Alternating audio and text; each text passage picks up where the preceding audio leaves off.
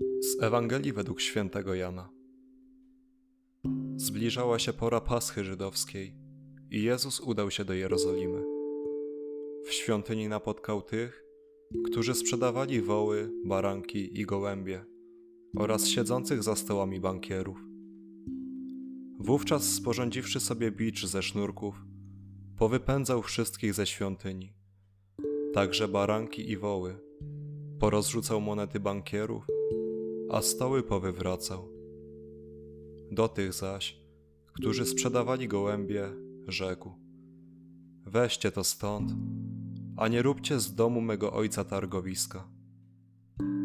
Uczniowie jego przypomnieli sobie, że napisano: Gorliwość o dom twój pożera mnie. W odpowiedzi zaś na to Żydzi rzekli do niego: Jakim znakiem wykażesz się wobec nas?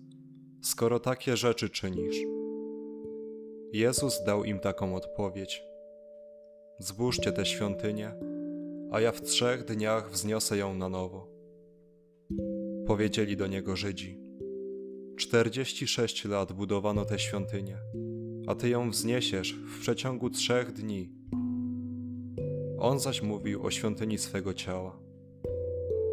Gdy zatem zmartwychwstał, Przypomnieli sobie uczniowie Jego, że to powiedział i uwierzyli Pismu i Słowu, które wyrzekł Jezus.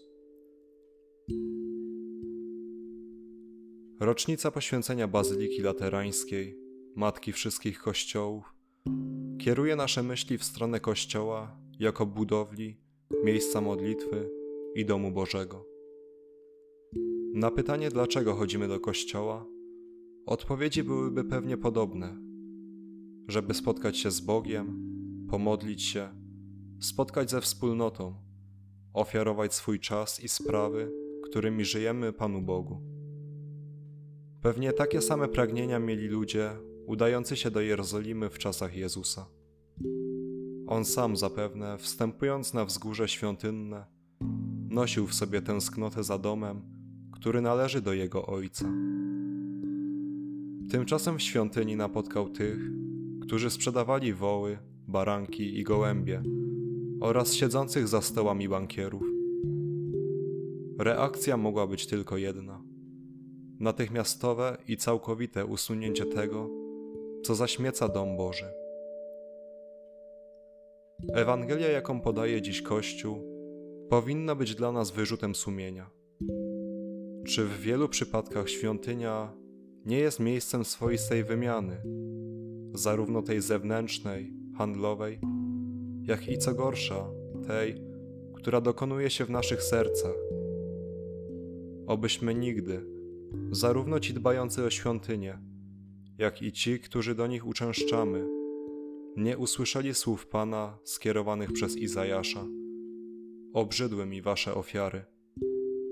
Obyśmy zawsze mogli powtórzyć za psalmistą. Ucieszyłem się, gdy mi powiedziano, Pójdziemy do domu Pana. Już stoją nasze stopy w Twoich bramach, miasto Boże. Czy masz własne miejsce, które jest przestrzenią spotkania z Bogiem? Z jakim nastawieniem przychodzisz do swojej świątyni? Czy lubisz tam przebywać? Jeśli nie, to dlaczego? Czy gorliwość o dom Boży pożera cię?